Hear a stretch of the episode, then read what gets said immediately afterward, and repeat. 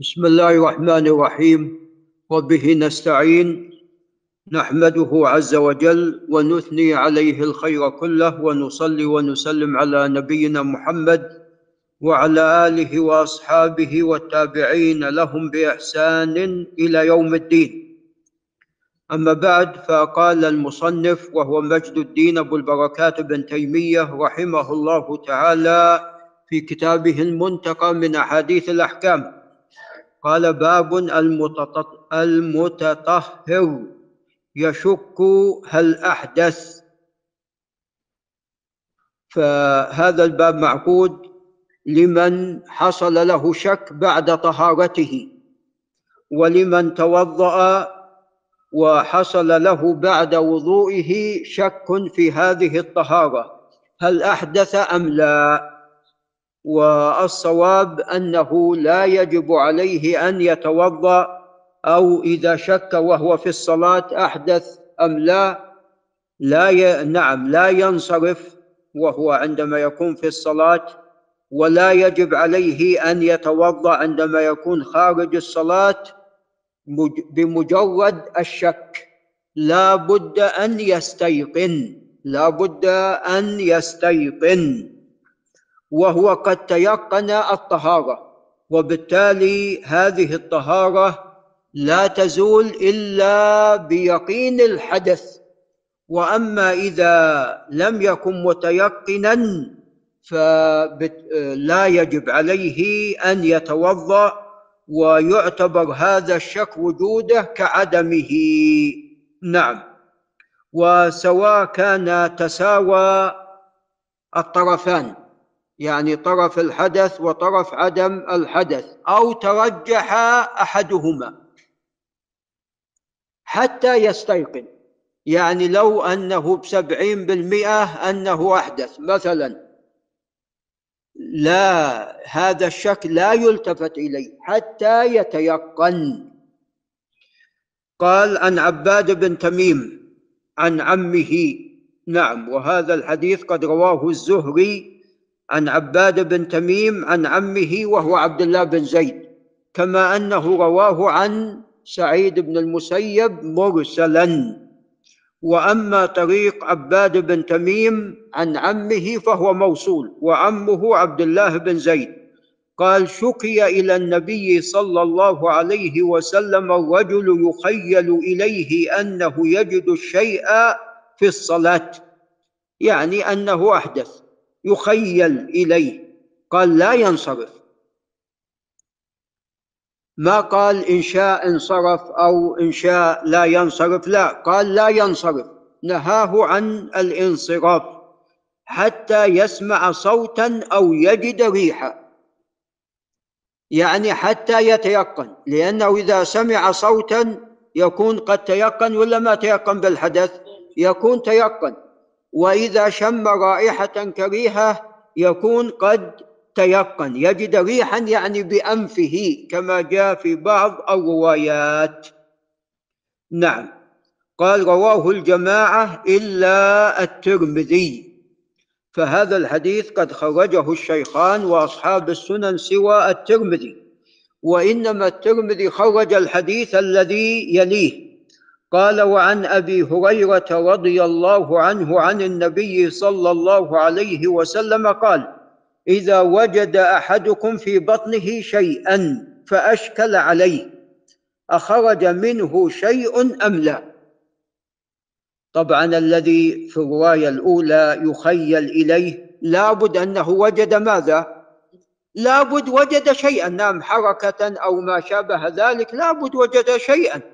لأنه لو لم يجد شيئا كان ما شك. لو لم يجد شيئا ما شك. فهناك شيء هناك شيء. ولذا في هذه الرواية إذا وجد أحدكم في بطنه شيئا فهناك ريح هناك شيء. فأشكل عليه أخرج منه شيء أم لا؟ قال فلا يخرج من المسجد حتى يسمع صوتا أو يجد ريحا يعني حتى يتيقن. قال رواه مسلم والترمذي. طبعا هذا قد خرجه مسلم من حديث جرير بن عبد الحميد الضبي عن سهيل بن أبي صالح عن أبيه عن أبي هريرة. قال المصنف وهذا اللفظ عام في حالة الصلاة وغيرها. الأول في الصلاة. هذا ليس في الصلاة. يعني لم آه، يقيد في الصلاة. وإنما هذا عام. إذا وجد أحدكم في بطنه شيء فأشكل عليه خرج منه شيء أم لا فلا يخرج من المسجد. وسواء كان في المسجد أو كان ماذا؟ أو كان خارج المسجد. نعم.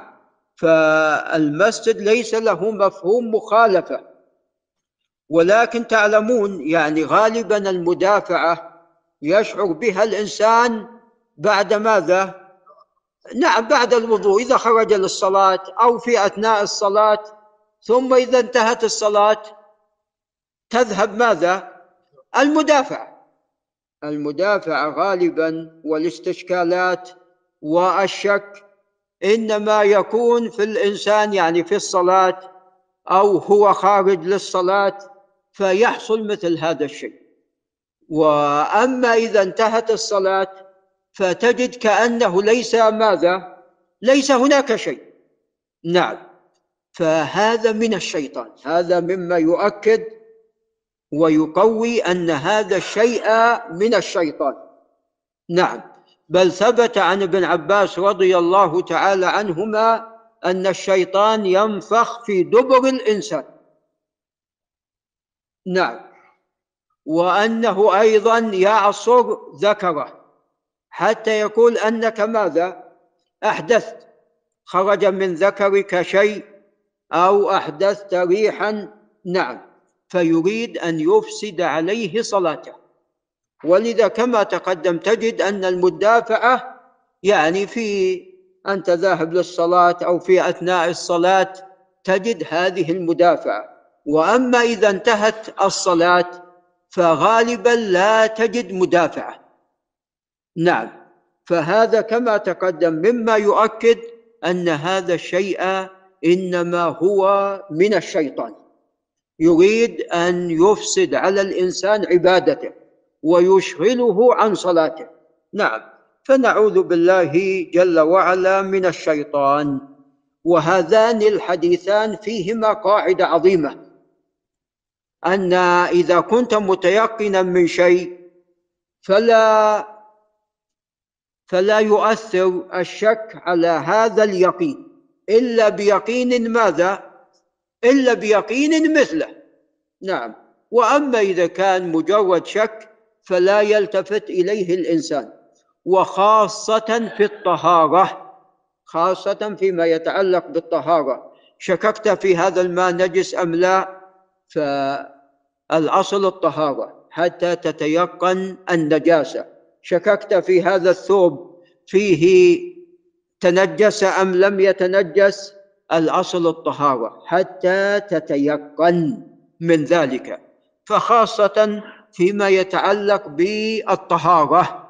نعم طبعا عندنا حديث حديث الشعبي عن عدي بن حاتم هذا في الصيد إذا أرسلت كلبك المعلم. وذكرت اسم الله عليه ثم وجدت مع كلبك كلبا آخر. هنا شك. فماذا قال عليه الصلاة والسلام؟ قال فلا تأكل.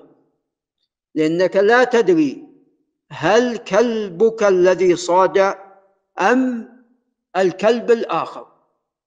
وأما فيما يتعلق بالطهارة والمياه فالأصل أنك لا تلتفت لهذا الشك حتى تستيقن. فأبواب الشريعة ليست آه، يعني سواء في مثل ذلك. ولذا في حديث عقبة الذي عقد على امرأة ولم يبق إلا أن يدخل بها لم يبق إلا أن يدخل بها فجاءته امرأة قالت قد أرضعتكما. قال أنا ما أذكر. وهو يذكر ولا ما؟ جزما. جزما هو نعم عندما أرضع يعني كان بالمهد. نعم فقال أنا ما أذكر. وطبعا يعني يبدو أن ما يعني ما لا هناك أحد من أهل بيته ولا من أقارب المرأة. يعني قال بينكما شيء. قبل أن يدخل جاءت هالمرأة قالت أرضعتكما. فركب دابته وجاء للرسول صلى الله عليه وسلم. وقال المسألة كيت وكيت. قال كيف وقد قيل؟ فارقها اتركها أو كما قال عليه الصلاة والسلام. نعم. فارقها فارقها. لا تدخل بها لا تدخل بها خلاص. لا تدخل. هو فارقها لأنها عندما عقد تزوج ولا ما تزوج؟ تزوج. ولو مات لورثته ولو ماتت قبله لورثها ولو مات يعني كان عليها العدة. نعم. فأمره بمفارقتها. قال يا رسول الله كيت وكيت أنا لا أذكر ولا أحد يعني أخبرني وكذا. قال كيف وقد قيل. ف يعني ما يتعلق بالذبائح وفيما يتعلق بالأنكحة ليس مثل الطهارة. نعم. فالطهارة لا تلتفت إلى هذا الشك فهذان الحديثان فيهما قاعدة عظيمة وهو أن الإنسان يلغي الشكوك. وقلما يعني الإنسان لا يشك في ماذا؟ في الطهارة. فأنت ألغى الشكوك حتى تتيقن. نعم. فهذا من رحمة الله عز وجل بنا سبحانه وتعالى ولعل نقف عند هنا. هذا وبالله تعالى التوفيق.